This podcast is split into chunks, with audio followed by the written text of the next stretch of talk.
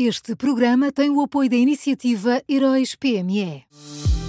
Já são conhecidos os semifinalistas da sexta edição dos Heróis PME. Chegou a hora de partilhar a sua opinião. Vote já na sua história favorita em heróispme.pt e ajude a selecionar os finalistas de cada categoria. Tem até ao dia 19 de maio. Esta é uma iniciativa Unit Consulting.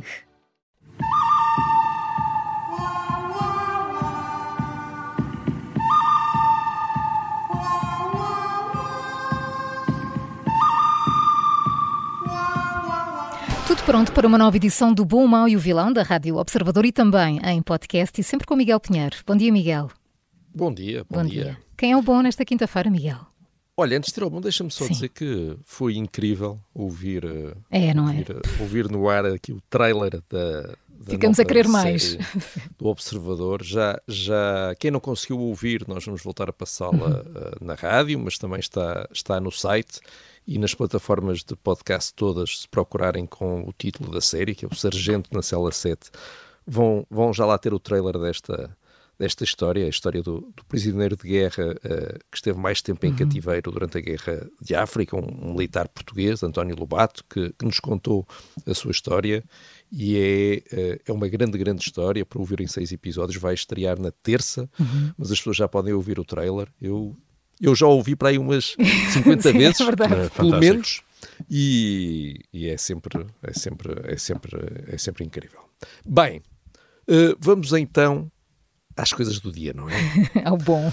O bom, o bom, olha, o bom é o Conselho Superior da Magistratura, ah, que ontem aprovou uma proposta para apertar a malha sobre os juízes. Ah, se depender do Conselho, ah, os juízes que ah, decidirem aceitar cargos políticos, nomeadamente no governo, vão ter que pedir uma, uma licença sem vencimento.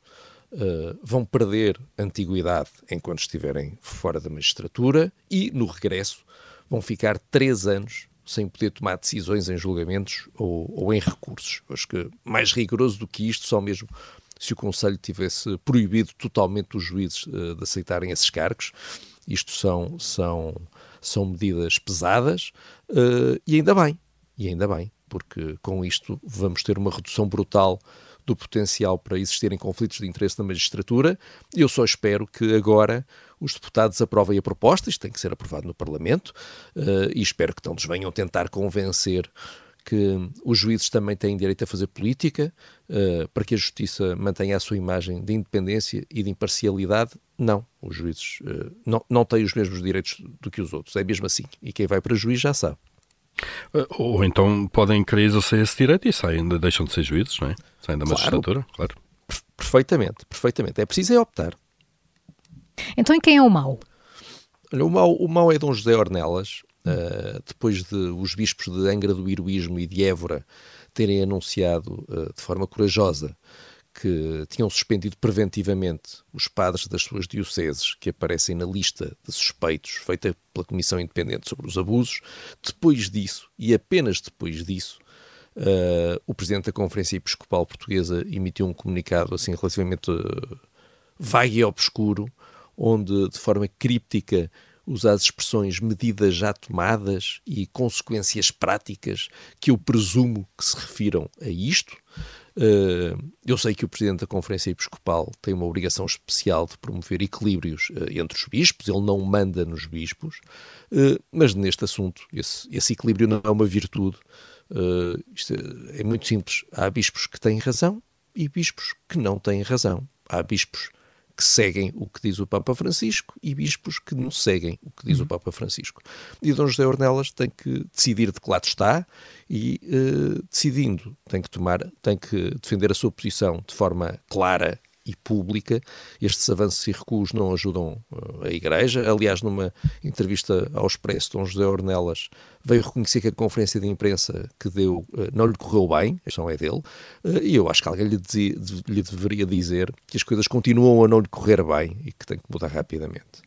Pois é, o, o problema é a sucessão de coisas que na Igreja que não têm corrido bem. Na Igreja, isto é, com alguns responsáveis da Igreja que não têm corrido bem, não é? Eh, são E- coisas e- a mais. Eh, a não correrem bem, a- aliás, a correrem pessimamente mesmo, não é?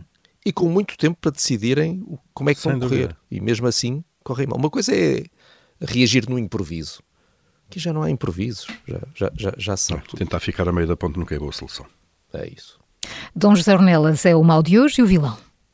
Olha, o vilão é a iniciativa liberal. Uh, ontem o partido anunciou que rompia o acordo nos Açores que sustenta o governo uh, do PSD. Uh, mas isto foi uma decisão muito mal explicada.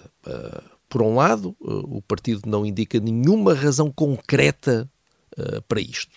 Limita-se a falar assim, vagamente em, em, turbulência e em trapalhadas, sem, sem indicar nada de, de concreto. Nada, não há nada.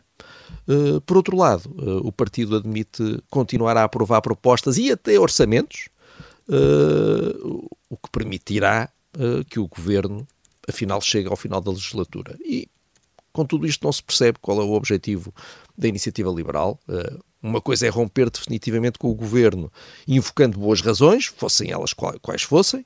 Outra coisa é ficar em cima do muro só porque sim, e, e tudo isto, uh, para os eleitores, uh, sobra apenas a ideia de que a iniciativa liberal é ainda menos estável do que o Chega e de que não é um parceiro confiável para um, um eventual futuro governo de direita no país. Vamos então ao resumo. Bom desta quinta-feira o Conselho Superior da Magistratura, o mau é Dom José Ornelas e o vilão é a Iniciativa Liberal. Foram estas as escolhas do Miguel Pinheiro.